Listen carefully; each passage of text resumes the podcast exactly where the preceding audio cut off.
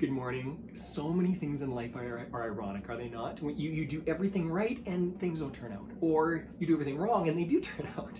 Uh, I'm going to talk about something that's very ironic and that we typically expect bad things to happen, and yet beautiful things tend to happen because of it. I'm going to be talking about vulnerability. Vulnerability is one of those things that is so difficult for human beings. Uh, we live in a world where we're, it, it, we reward vulnerability and at the same time are so scared to be vulnerable on our own. And that comes from so many situations in the past, maybe at school or your childhood home or uh, what, whatever it's been in your past, past relationships where we, we've put ourselves out there and we've been really hurt. And typically, the way we, we the way our brain processes this information is don't be vulnerable. That's that's dangerous. Don't do anything that, that you could cause some more pain for you. And yet, it's the exact opposite of what we need to do for relationships. I'm going to say, I'm going to make a statement here. I'm going to repeat it probably a couple times because it's such an important statement. Vulnerability is the key. I'm going to be careful with this. Vulnerability is one of the keys, maybe one of the greatest keys to everything you want in life. I'm going to explain that a little bit. Vulnerability is one of the keys, if not the key, to everything you want in life. And the reason I'm saying that is because everything, or almost everything we want in life, um, really focuses on relationships. Yeah, your, your relationships with your, your, your family members, with your partner, with your children, with, with friends, with, with, with colleagues, with clients, with um, employers, with whoever it is, employees, everything around us comes back to relationship. And so much of social media right now pushes pushes things out there, and almost now people are too vulnerable in awkward ways, and there's weird stuff that happens because it's, it's not real relationship. Uh, but I want to challenge you today to practice becoming more vulnerable. Now I'm going to define it a little bit really quickly. Becoming more vulnerable, in my opinion, becoming more vulnerable is not sharing every deepest, darkest secret that, that, that has ever taken place in your life. That's not what being vulnerable is. That, that's, that's oversharing. And it's awkward, and it's, it's something that typically doesn't get a great reaction over overall. It doesn't bring people closer together.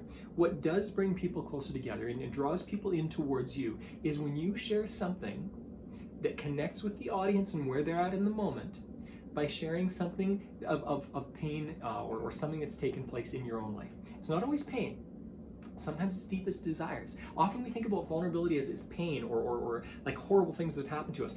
Vulnerability can, can happen in many ways. I've shared, I, with, with, a few select people, I've shared my mission statement, my personal mission statement.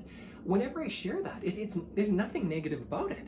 And yet it's extremely vul- vulnerable. All vulnerability is is opening your heart, opening something deeper inside yourself to people. Now, there are times where it's appropriate for one person, sometimes it's appropriate for a small group, sometimes it's appropriate for anybody. Uh, I often share this story, and if you've heard me speak, you've heard this story of when I was in grade two and I was I was told I was mentally retarded by my, my grade two teacher. Now that that's that can seem really vulnerable to a lot of people. I've shared it enough that it's not super vulnerable for me any longer. But what you will find out is that as you practice vulnerability, that's what happens is, is you, you start to go, wait a second, this is actually not all that scary anymore. And something beautiful starts to happen when you show vulnerability in the right ways. People are drawn towards you, people are encouraged by you. Think about the last I don't know, two or three stories that you've heard, whether it's news or books or uh, maybe a show or a movie or whatever it is, that, that's touched you really deeply. Often it's because there's been there's been some vulnerability there. How do you share vulnerability? How can you start this? I'm going to give you kind of a metaphor to, to understand vulnerability a little bit this is how I use vulnerability in my own life. I think about uh, levels of vulnerability like the, the, the, layers of an onion. So if you had this, there's a monster onion, okay? We have this monster onion. Um, what vulnerability is, is, is letting people in a couple layers at a time. And it's not, not appropriate to cut it in half and share your core with everyone. That's not the way it works. It's not it's not appropriate again to, to every relationship. But what vulnerability is, is is letting people in a little bit deeper, a little bit deeper. And as as people, as we encourage people, as we help people, as we let them in and they, they show that they are safe for us, we, we let them in a little bit more. That is healthy relationship.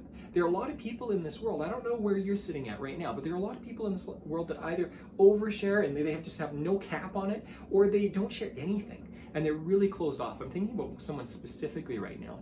Uh, a client of mine currently beautiful human being and is not vulnerable with almost anyone. There have been few times where this gentleman's been vulnerable, and he is so terrified of being vulnerable, based on past stuff, based on a lot of other things, that it, it gets in his way of business. It gets in his way of building trust with people. It gets in his way of, of, of thriving in, the, in this in this world in towards his goals because he's he's struggling with this. Now he's been working at it. He's growing in it, um, and as he grows in it, there's so much that comes his way as well. Um, so that's that's all I'm going to encourage you to do today. Think about that metaphor. You don't have to go 18 layers deep the first time. Only go one or two layers deep at a time. And as people show that they are trustworthy, you can go a little bit deeper. Test it out. Try it out. Do this with your audience. Do it with, with others. And you will see the magic of vulnerability, the irony of vulnerability, that, that we're so terrified to do it. And yet, when we do it, people are drawn closer to us. They feel so much closer to us. We will end up having deeper relationships. I'm constantly vulnerable with my kids, with my wife, things where, where I'm afraid or I'm excited or whatever it is, sharing, sharing parts of who I am um, and I am I'm vulnerable with my audience. I'm vulnerable with, with others. Um, and what happens over time is people are drawn towards you when that happens. It's, it's, it's exactly the opposite of what you think. You think that people are going to shame you, and yet people delight in it and and are, are, are encouraged by it and grow because of it. Today, your only action step is to practice one layer of vulnerability with somebody that you can think of right now. Think of somebody and practice one layer deeper vulnerability with that individual. Enjoy your day.